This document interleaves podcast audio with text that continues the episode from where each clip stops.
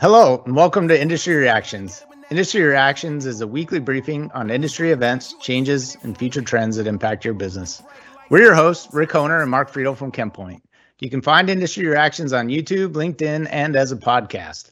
For those watching on YouTube, make sure to hit that subscribe button, ring that notification bell, and smash that like button. We plan on discussing issues that impact the global industry and will help you uncover new opportunities. We also hope this will provide market intelligence that'll keep you ahead of changing conditions. All right, we'll start off this week with a couple indexes that have come out.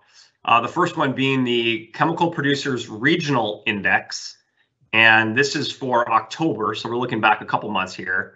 Uh, the CPRI had declined 0.3% in October after declines in September and August as well. Uh, for those who don't remember, this CPRI is a three month moving average index. So, as you could guess, uh, going back a few months, we were in the throes of Hurricane Ida shutting down a good part of the uh, chemical industry along the Gulf Coast. So we're still seeing some of the effects of that, uh, but it seems like those metrics are improving, especially now that we're getting into, the end of the year.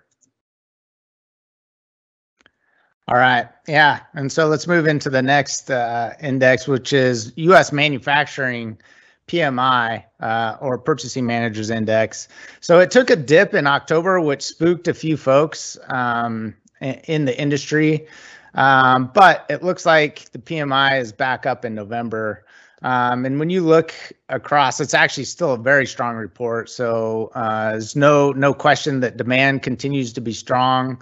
Um, from a manufacturing standpoint, one of the biggest drags on that number was automotive, which continues to be hard hit uh, because of the chip shortage and other raw material shortages. Um, and you know, just anecdotally, when you look around, all of the uh, car lots or the the sales lots are empty, and so you can see it visibly, um, but it's also showing up in these manufacturing numbers.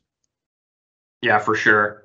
One of the stats I saw was, with, with the exception of uh, the the Q2 2020 uh, pandemic shutdown that we saw in the, the spring of last year. With, with the exception of that, Q3 for the automotive industry was the worst quarter um, in production in almost a decade. I actually think it was over a decade.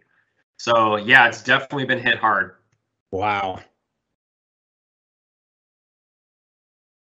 All right, I guess we're going to move on to politics.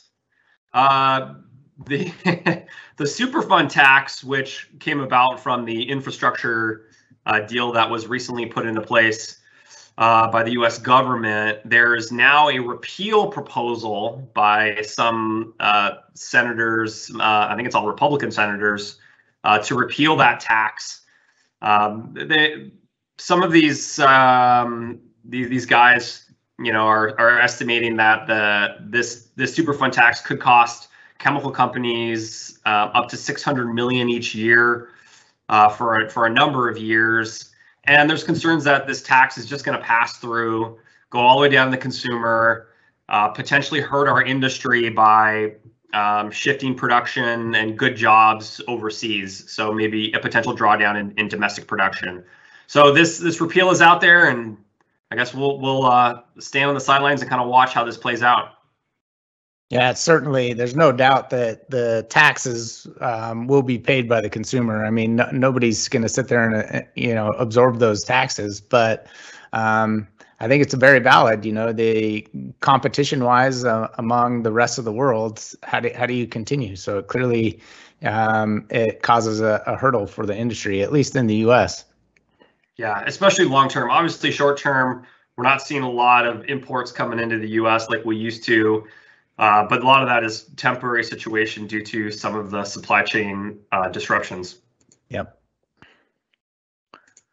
All right, let's talk a little bit about the crude reserves. So the the U.S. government um, announced that it was going to release 50 million barrels from the Strategic Petroleum Reserve Um, and the U.S. wasn't alone in this move. I think uh, uh, other countries, China uh, and others, uh, were part of this just to address the continually escalating uh, crude oil pricing. Because uh, if you remember, you go back back a couple weeks, crude was well into the 80s.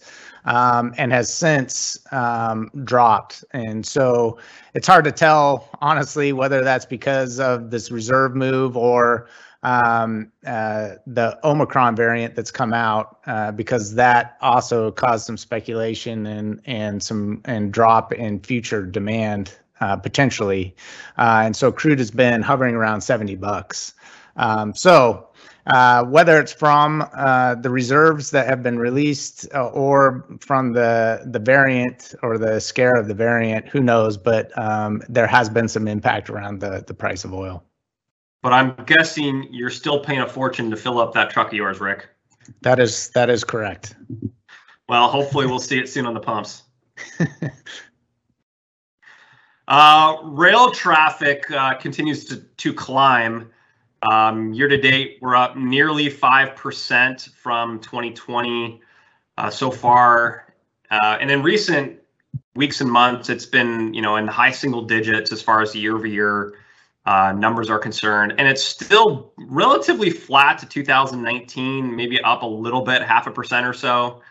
Um, and a lot of that is because the the rail uh, got shut down for a, a, large period of time after uh, the winter storm Uri that we saw in late February and really into March. Yeah, that one is maybe the most surprising that I that you know we talk about all the time because you know, it's been nothing but demand and manufacturing increases. And but the year over year growth has basically been flat uh, when you compare it to 2019. So it's yeah. surprising to me still. For sure. All right, an interesting story. Um, a collaboration between IFF and Cabot. Um, IFF uh, produces some polysaccharides as part of their food business, and Cabot is partnering with them to um, modify those polysaccharides and create a reinforcing carbon um, for renewable or um, organic based um, uh, rubber uh, additives. So, pretty cool story. Yeah, it is cool. Anytime you can see these bio based materials uh, come into play. So, these, these are all based from sugar beets All right, moving on to uh, mergers and acquisitions. Westlake uh, has announced the acquisition of the Hexion epoxies business. This is a cash deal, uh, 1.2 billion purchase price. So obviously, uh, Westlake's sitting on a, a, large pile of cash. Um, hopefully, they're putting it to good use here. Uh, Westlake is looking to diversify into some high growth markets, get into the epoxies market and allows Westlake to get further downstream. They're obviously a big upstream company. Um, vinyl chloride and polyolefins being, in, in my mind, they're kind of two mainstay um, feedstocks. And this business had 1.5 billion in sales over the past 12 months, so pretty big deal. And I can't imagine there's much left of Hexion these days. Yeah, yeah. It's uh, it's uh, very quickly uh, reducing in size. It's pretty interesting when you look at Westlake and Hexion or epoxies and PVC. Those those markets were hit uh, so dramatically this year um, uh, from Uri, and uh, so it's interesting to see some change and consolidation. Yeah, but they're definitely growth markets at the same time. All right, and another deal. Um, Cabot is uh, announced that it's selling its Norit activated carbon business. Um, the buyer looks to be One Equity Partners. Um, if you didn't know, the activated carbon is used for purification of water, air, food, et cetera, multiple different applications there. Yeah. So carbon Cabot's got to raise some money in order to invest in those bio-based rubber reinforcements. Yeah, there you go. That's a good point. Cabot is active this week. All right, and our final story of the year, a story that we we talked about several months ago. I want to say this was back in June. Uh, Celanese has uh, finalized the purchase of the Santoprene business from ExxonMobil. Um, again, uh, the the acquisition price was 1.15 billion, and it just closed here in the last week or so. So, I think Celanese is planning to invest in that business, where Exxon I don't think had done much with it in recent years. But there's some good synergies for Celanese, and they're gonna looks like they're planning to invest. All right, that's it for this week's edition of Industry Reactions. We will return next week with a fresh batch of industry reactions. And until then, stay safe. Take care.